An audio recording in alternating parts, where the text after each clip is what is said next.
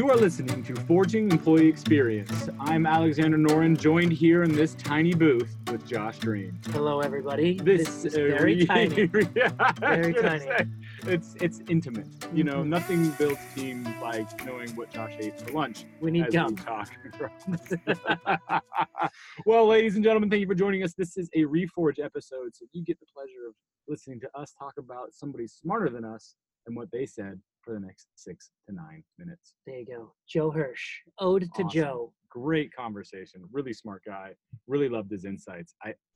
It's so funny thinking about how much somebody can unpack a- a, a concept that seems like such a small part of of work. Right. Yeah. I mean, I mean, Oh, yeah. you think about all the things that you do in work, and, and feedback is obviously a critical one, but um, it, it seems to be only a piece of the pie. And yet here he has done years of research um, and and and all of this effort around the idea of feedback. It's it's amazing. And, his tagline couldn't be more perfect. It's not feed back, it's feed forward. Because the idea is to not dwell on the past, not say how we messed up, but to say, how can we get better and how can we learn from this? That alone is genius. Thank you, Joe. Yeah, yeah.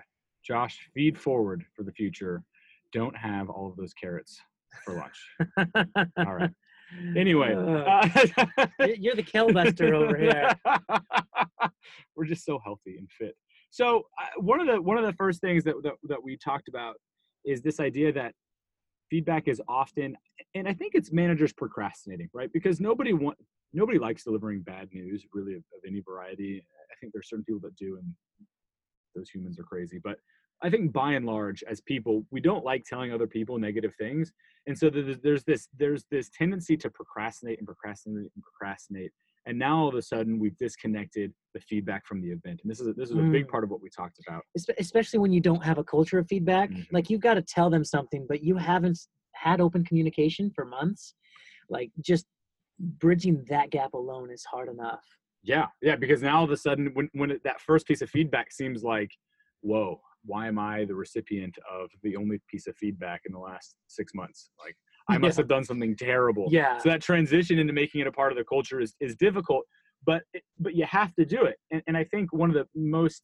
compelling reasons that joe talked about to me at least is, is, is he talked about cortisol right? That that hormone that that makes you makes you nervous and anxious. Um, we have to train that out of our organizations. If people still feel that when they're getting feedback at the organization uh, there's an issue. Yeah it really just goes back to our roots of psychology. It's creating a safe and, and positive work environment where that feedback can be received in, in a loving way if you will because man if if if this is any way uh, disconstructive if it's uh, making them feel bad about their choice rather Mhm. than with the purpose of moving forward they're not going to feel safe.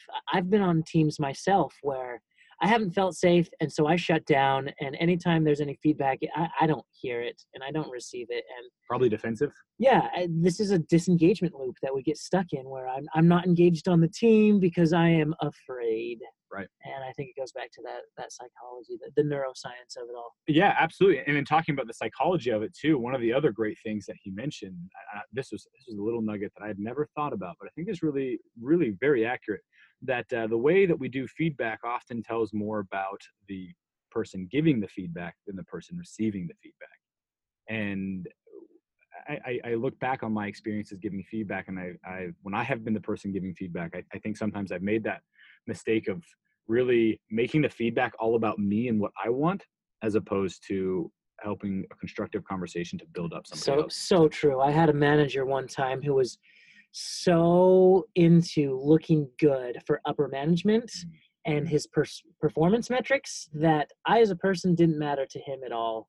The only thing that he wanted was to to to kind of soften my performance review to, to make it look better than it was. And so, like more often than not, this feedback wasn't Josh, how can you improve? It was Josh, you got to help me out here, man. My my performance doesn't look too good, and you're on my team here. It's Right. like, wow, how how backward has this this become all of a sudden?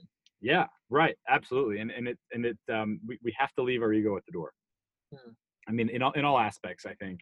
but but particularly when we're talking about feedback, we have to come into it with the right intentions. The intentions being creating a better place for everybody, because more often than not, I mean, nobody wants to continue doing the wrong thing. Very few people are out there going, "Man, I hope I hope I can continue doing a bad job. yeah, like that doesn't happen. And, and we all mm. know that in order to get better, we need to be coached and we need to, we need to learn and we need to, we need to grow. And so the desire for improvement, I think, is built into all of us. It's just how are we, we just have to make sure that as we give that, those, those elements of feedback to those people that, you know, to, to us that want to, want to grow, we're doing it in a way that helps them do that instead of preventing it. Yeah. So big. Mm-hmm. I just, I love the conversation. I feel like if you're listening to this and you are thinking about your own performance around feedback, uh, take Joe's advice and just start small. Uh, carve out carve out some time to to maybe even talk to your team about. Uh, I'm, I'm going to start doing these things on a more regular basis, and right. my feedback that I'm going to be giving you might not be formal. Sitting down with you, it could be a very informal thing, and and just know that I'm doing it in a way to help the team grow and yep. to help all individuals develop in, in an appropriate way. And as with all change, there's going to be some growing pains, right? It might be a little awkward or uncomfortable after for the first, you know, few changes that get made. First couple of times you swing swing some swing by someone's desk to just kind of give some real quick feedback but then also to help counterbalance that just make sure that as we if, if, we're increasing our feedback make sure that feedback is both positive is i will say largely positive um, and then mix in with the constructive feedback as necessary.